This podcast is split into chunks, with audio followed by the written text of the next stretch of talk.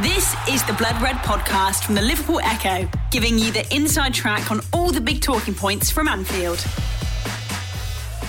Hello, I'm Paul Wheelock, and welcome to the Behind Enemy Lines podcast on the Blood Red channel, where we'll be getting the inside track on Saturday's visitors to Anfield, Arsenal. Both teams will go into the match boasting perfect starts to the new Premier League season, but it will be Liverpool who will be favourites to make it nine points from nine, not least because of their recent record in games between the sides. The Reds have scored 23 goals in their last seven unbeaten matches against the Gunners, a remarkable run of form which culminated in the stunning 5 1 victory at Anfield in the final game of 2000. 2018. So will Arsenal be lambs to the slaughter once more, or will they be a different beast after an impressive and unexpected summer spending spree, which was headlined by the signing of Nicola Pepe, who was linked with a move to Liverpool before his £72 million arrival at the Emirates? To answer those questions and many more, I picked up the phone to my five-a-side playing partner, Tom Marshall Bailey, who as well as being a big gooner, can often be seen in the Echo office in his role as the publishing editor for Reach PLC Regionals. Thanks for joining me, and we'll be back after the match with the post Game podcast. The Blood Red Podcast from the Liverpool Echo. Well, hi Tom, thank you very much for joining me to talk all things Arsenal before the big top of the table clash at Anfield on Saturday night. You okay, mate?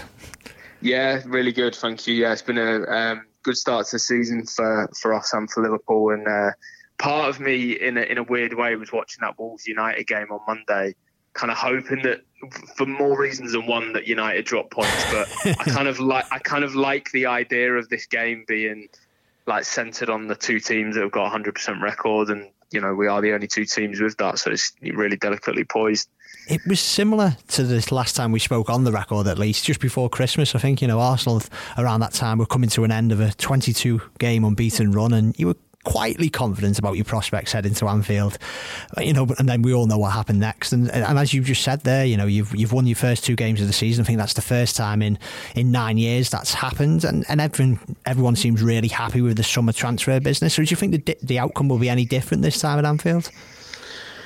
Um, it, it, it's funny actually because I was I was actually optimistic ahead of last season's one in that I, I kind of didn't know and that was kind of one of the refreshing things about Unai Emery's first season in charge was that I felt as if you you couldn't really tell from game to game exactly what was going to happen. Like a lot of the preconceptions that you had of, oh, going to Old Trafford, we're going to lose that. Going to Anfield, oh, we're going to lose that. I know that is how it transpired, but ahead of the game, I think I was optimistic because there had been that unbeaten run there have been signs of improvement, particularly in the home game against Liverpool. It was like far more. Yeah, it was a great game that one, wasn't it? Intensity. 1-1. Yeah, exactly. Yeah, there was more of an intensity to the performance.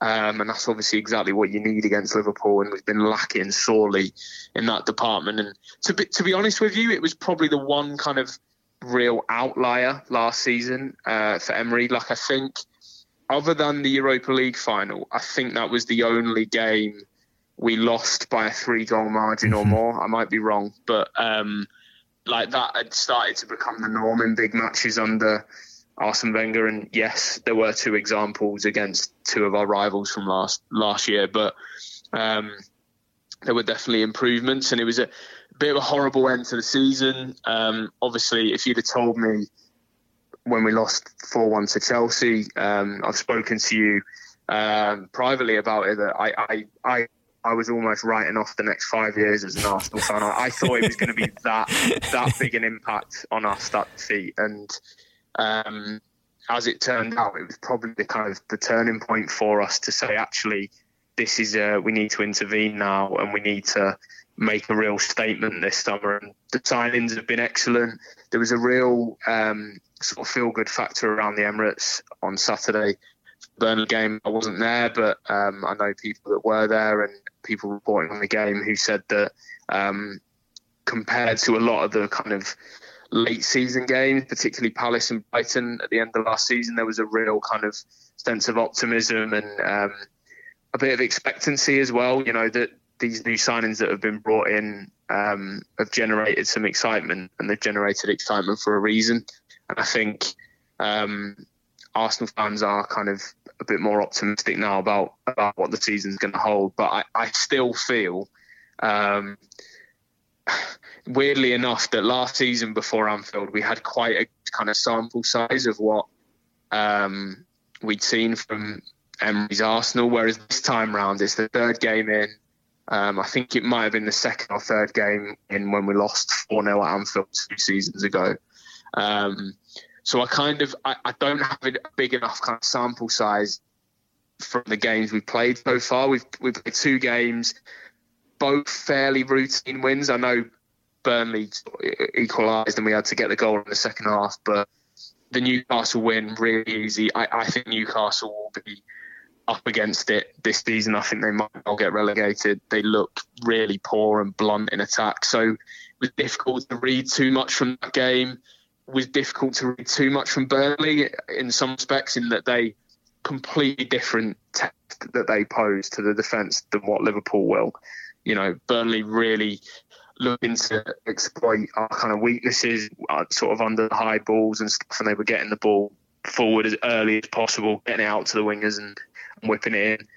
It's not quite going to be the same sort of aerial bombardment against Liverpool. It's going to be a different type of test. So, um, I'm intrigued to see how we how we fare on Saturday, but I, I'm ironically probably more negative about our chances this time round because um, I'm kind of fearing a Liverpool backlash because of the supposed, you know, mixed start to the season they had, and yet they've won a trophy already and won two out of two in penalties in another.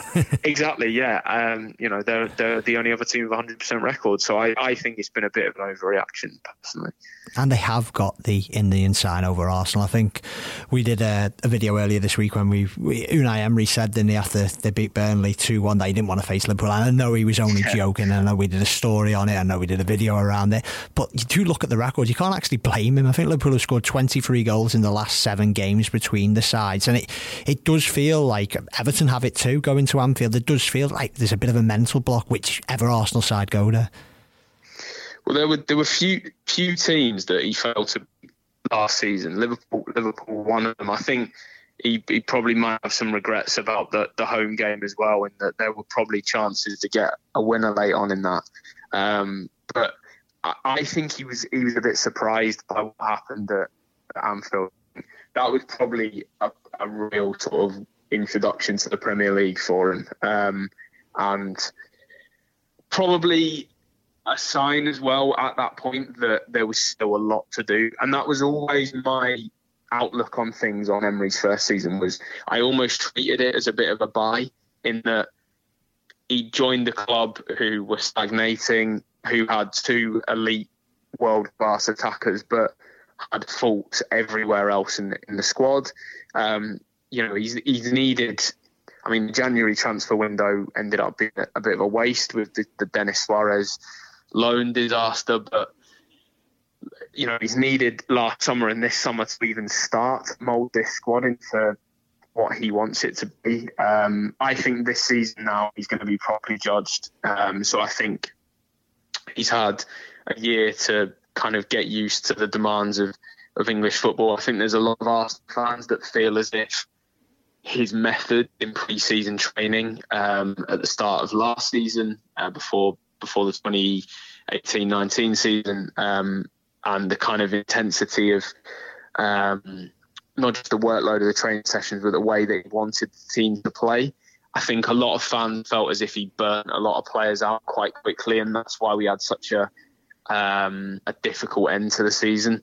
I think he'll be a lot more aware of that now, and I think he will look to rotate his squad options a little bit more. It's going to be interesting to see who he goes with on Saturday because he's placed a lot of faith so far in Joe Willock and, mm-hmm. and Reiss Nelson. They've both started both games, albeit Nelson came off at, at half time in the um, in the Burnley game. Um, obviously, Nicholas Pepe came on for that second half, but he's he Lucas Torreira, who I'm I'm a huge fan of, and I think um, Liverpool fans noticed his contribution in in the one all draw. Mm-hmm. He was mm-hmm. obviously less effective yeah. at Anfield, but um, it was actually a Xhaka and Torreira uh, axis in midfield for the for the one all draw at home, and there's a, there's a good chance that neither of them will start this weekend, which is is interesting. I think um, there's an argument that Arsenal have become overly reliant on Xhaka in recent years, and I think he definitely has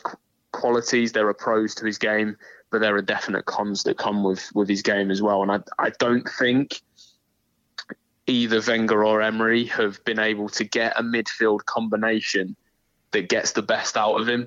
I think his qualities are negated by the fact that we've not got the midfield set up right, and so if he's left exposed at the base of your midfield, he's not particularly quick.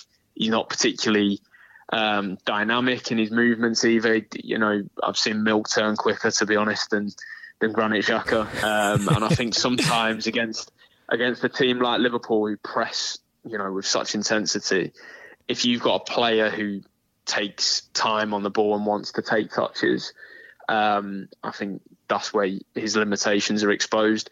I think there's a good chance it could be Guendouzi, Willock, and Ceballos on, on Saturday, mm-hmm. which worries me a little bit because I really like Joe Willock. I think there's a lot about his game that's exciting. I think he, a lot of people feel like as a midfield free, that's quite progressive. It's a, it's a 2019 midfield as opposed to a sort of 2015 yeah. midfield in in Xhaka and um, and I think he is going to have a, a really big future at the club. But my worry is if you start him on Saturday and things go awry quite quickly, and I'd, I'd put Reiss Nelson in this bracket as well. I, I worry that because of their lack of first team minutes, you know, they've Nelson's had 135 minutes, um, not even that because I think he came off at Newcastle. You know, uh, Willock's had less than 180 as well.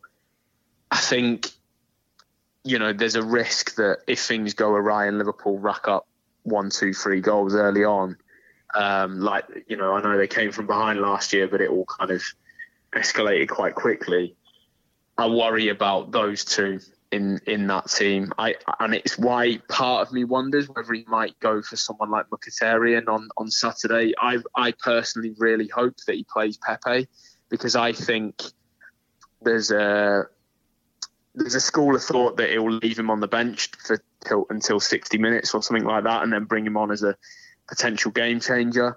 The, the, problem with Pepe at the moment as well, I think a lot of people saw that against Burnley on Saturday. He's, he's a bit undercooked. Mm-hmm. Um, he got to the latter stages of the African Cup of Nations, and I think he's he's very quite clearly lacking in fitness. But my worry is if you don't start him, the game could be over by the time he comes yeah, on. Yeah, um, Similar to last season, wasn't it? Lacazette was only exactly. brought on late on, yeah.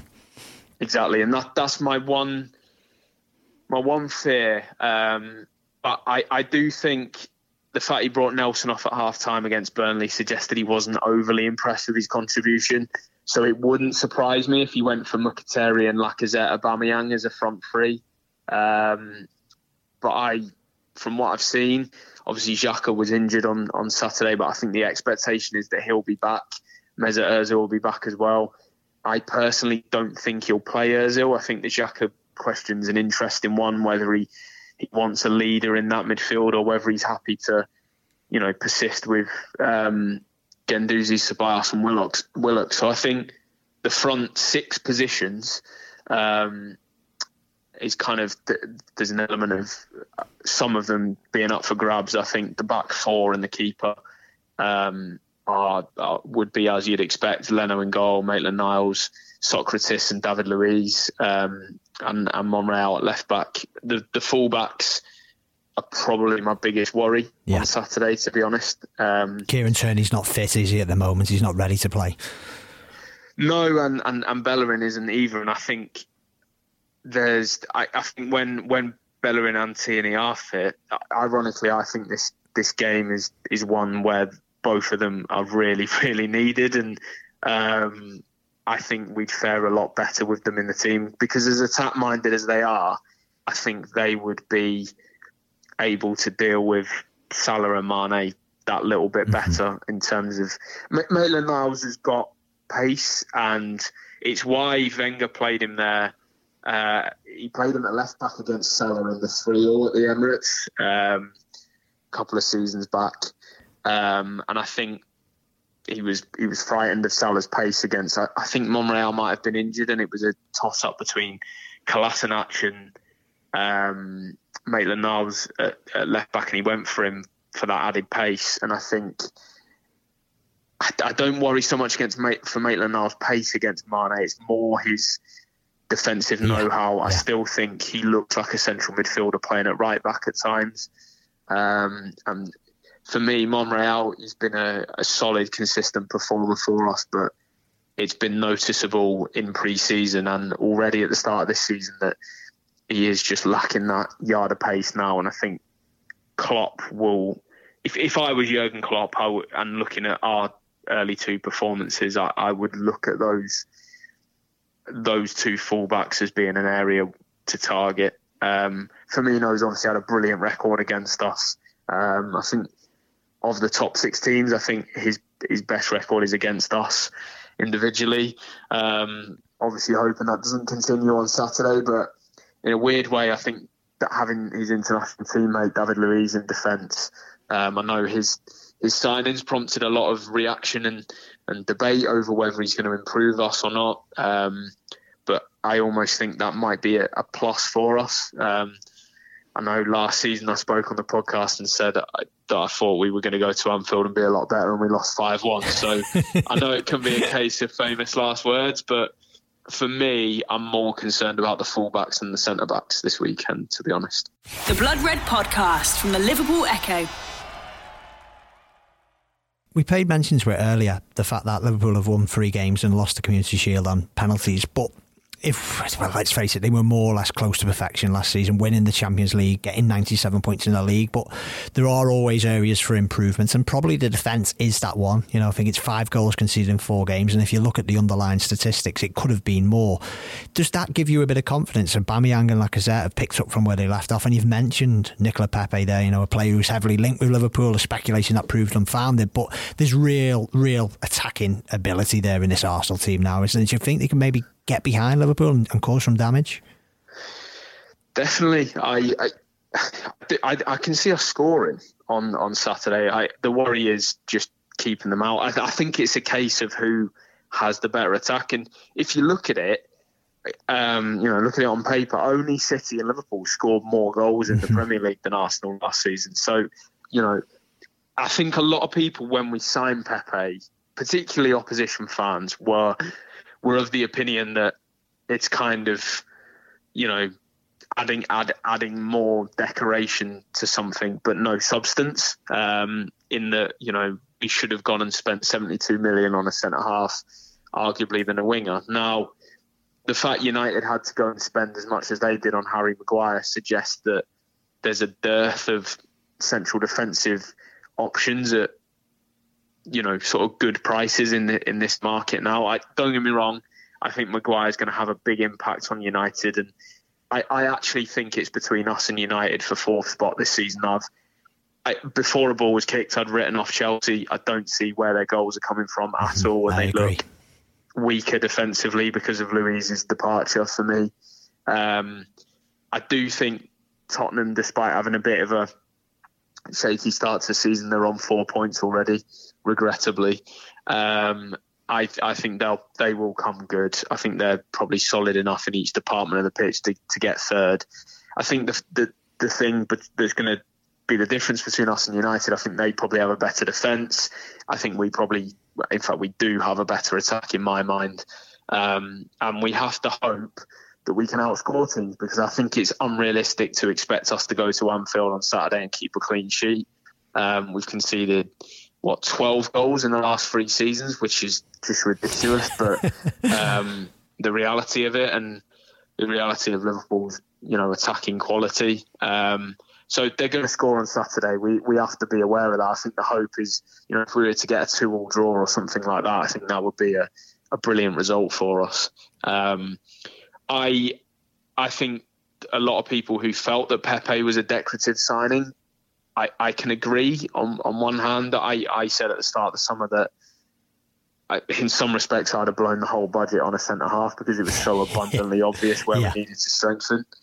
But I think we did lack someone else behind those two up front who could contribute and weigh in with goals. I mean, beyond Ramsey, um, I think is our top goal scorer who six goals across all competitions, which is just not good enough. Like, I, I, it's you know, it's a bit daft to hark back to Invincible's era, but Pires and Ljungberg and even the central midfielders in that you know in that team contributed so many goals and assists that you kind of, if Henry or Bergkamp ever had an off day, you could always lean on and rely on the kind of supporting cast. And even when we've had more kind of, you know, in our leaner years where we've not been so successful, had players like Fabregas and Nasri and Hleb and people like that beyond uh, Van Persie and Adebayor and, you know, people like Walcott scored goals for us. Last season, it, it felt as if it was kind of at times get the ball to Lacazette and Aubameyang, see what they can do, and you know if they if they're not going to put it but in the back of the net, then we're kind of we're, we're struggling. And a lot of our play, for me, a lot of the, the problem with our play is we didn't have a a link between midfield and attack. Ramsey offered that to an extent, mm-hmm. but by his very nature of the fact that he likes to run off um, the midfield and run beyond the de- the final line of defence and get into attacking positions. Sometimes he wasn't providing that link either. I think the you know the smart thing about Ceballos and Pepe is now I think we've got two different ways of playing. I think at home, as you saw against Burnley, we've got a player in Ceballos now who probably we've been lacking since Cazorla. Um, arguably Fabregas, a midfielder who's kind of like is saying to the defenders, saying to his midfield teammates uh, and the attackers, give it to me. Yeah. Like, give me the ball and I will do something with it. I will create. I will be looking forward. I will look to take people on, wriggle out of tight spaces, play the ball through an eye of a needle. We've not, you know, a lot of people associate Arsenal with that type of football, but we've not had that in a lot. Of, is it? And that's felt like a long time now because of obviously the injury problems he had.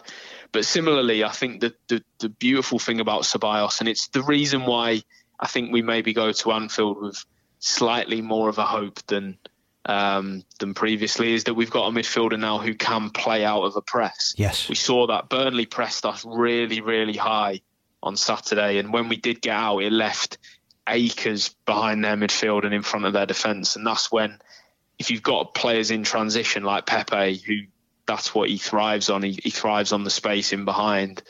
Um, that's where we can, you know, exploit weaknesses.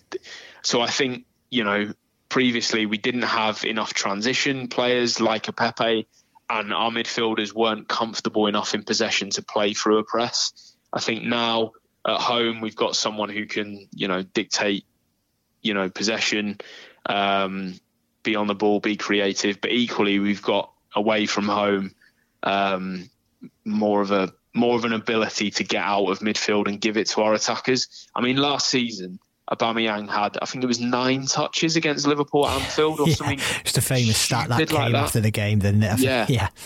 Stupid stat. Um, and and a couple of them were, I, most of them were from kickoffs as well, if I remember rightly as well. Yeah. Yes. I, again, famous last words, but I doubt that will happen this season by virtue of the fact that I think he will play wider. I think last season it was it was actually a front three of Iwobi, Lacazette and Maitland. Uh, sorry, Iwobi, Aubameyang and Maitland Niles at Anfield, which was makeshift to say the least. Uh, obviously, Iwobi's no longer at Arsenal, having having gone to Everton on deadline day. Uh, Maitland Niles will have to play it right back in Bellerin's absence, so there's going to be a much changed look to the attack. There's going to be probably a much changed look to the midfield as well. I think it was Torreira, Guendouzi, Xhaka who was our midfield free at Anfield. Um, and that didn't really work. Um, it could well be, as I say, that Ceballos and Willock replace Xhaka and Torreira in that three. So, um, be interesting to, you know, as I said, it'd be interesting to see the lineup. I, I would, I would personally like to see Pepe in that team because I think Andy Robertson needs no invitation to, to no, get forward. Um, I wonder. I wonder if in Emery's thinking he'll think, can a half fit Nicolas Pepe keep up with Andy Robertson and do the defensive work to help Maitland Niles against Mane and Robertson? That's definitely going to come into his thinking, and it's why I think he probably will plump for Mkhitaryan because I think one of the he's a, he has been a really underwhelming signing for us. There's no two ways about that. But I think one of the qualities he does offer, which is a bit undervalued and under um, kind of estimated, is is his defensive work. He always helps out the fullback Mkhitaryan, and I wonder if that will come into his thinking. I don't actually think he'll go to a back three. I think a lot of fans are worrying that he's going to do that because he's got Luiz, who played really well for Chelsea in a back three under Conte. Um, I think they think that because of his presence in there, you could play Chambers and Sokratis either side, and then or Monreal, and then Maitland Niles and Kolasinac as wing backs. But I think the concern for me with that is Mane and Salah becoming isolated against Sokratis and Monreal. Then, I mean, I've already explained my my concerns with Monreal coming up against Salah, but if you put Mane up against Sokratis, that's two players that aren't the quickest um, against two players that are some of the quickest in the division. So I think he'll. St- I think he will stick to a back four. I think he should. Um, I just think if you include Pepe, does that put a seed of doubt in Andy Robertson's mind? Does that then make him defend that little bit more and be a little bit more guarded in terms of how often he goes across the halfway line? Um, it, it's going to be an interesting one. I, have heard a suggestion as well that Joe Gomez might play at right back instead of Alexander Arnold for Liverpool, which would be interesting because I think that would be a bit of an invitation for Aubameyang to um, to try and get at him. He's obviously back in the fold now, Gomez, but for me, I, I mean, I, I I love Trent Alexander Arnold. I think he's he's one of the players for a team that's not my own who I, am really and I, I, I, you know love Hector Bellerin. I think he's brilliant, and when he's fit, we've got someone um, comparable at least. But um, I do I, I, do really rate him, and I think he could cause us a lot of problems on Saturday. So I'd be quite pleased if it was Joe Gomez at right back, to be honest. We will see come Saturday evening. But what is clear that the, the mood has improved at the club. Uh, you know, I think Pepe was the, the headline signing, but I think there was more than 140 million pound paid in transfer fees. I know it's not all straight up front. There's a lot of deals that we paid over a number of years, but it, it does seem that the owners of the club have, have, tried to make a bit of statements. We, have seen this week that the the son of Stan Kroenke, Josh, just came out and given a, a wide ranging open interview. Is it PR offensive or is he generally trying to engage? Because, you know, probably Liverpool's owners are a very good example. I, I think it's fair to say in the early years there was a bit of, uh, if not mistrust, or the, the relationship wasn't what it is now, and that's understandable given what came before FSG with Hicks and Gillett, But do you think Arsenal owners can recover? Are they trying to recover? How is that kind of relationship at the moment? I think there's there's probably elements of both. I think the timing of it is interesting that it's um, straight after one of the best transfer windows the club has arguably ever had. I would suggest I go that far. I think at the start of the window they briefed that they they wanted to strengthen in the centre of defence, left back, central midfield to replace Ramsey and a and a winger, and they got all of them. Um, and not only did they get all of them, they I thought they dealt with the Laurent Koscielny situation really well as well. I think in previous years, under the previous regime, Arsene Wenger probably would have sympathised with Koscielny being such a good servant to the club and would have caved to his demands. Raul Sanllehi um, clearly operates in a very different way um, and wasn't a- about to allow sentimentality to get in the way, um, which is exactly how it should be in my mind. Um, and the fact that they, they managed to get him out for a fee, they remained steadfast in their belief that they were entitled to a fee for him. They got that. They went out and got an experienced Premier League defender in David Luiz, and they've also got William Saliba, who's it was a bit frustrating that he was going back on loan to St Etienne, but again, there, there, was there was so much good work done in that window, and there was a lot of positivity to to come out of it. Um, and I think the "We Care, Do You" campaign that the fans, um, the petition that fans started, and the um, the signatures that it got from numerous, you know, sort of key fan sites and bloggers um, was I think there was definitely um, some correlation between um, between that and the kind of Kroenkes coming out and giving their um, Josh particularly, but um, I think that will have. I think Stan will have been aware of that. It came at a time when Arsenal were heading out to America. Um, they all met and discussed it uh, between Sanllehi and um, Vinai and uh, and Josh and Stan. I think they all spoke about it and were probably worried at the time. I think at the time that it came out, Arsenal hadn't signed anyone. and there was still the uh, the aftermath of the Europa League final. I think a lot of fans were entitled to feel quite worried about the situation, the direction the club were heading in.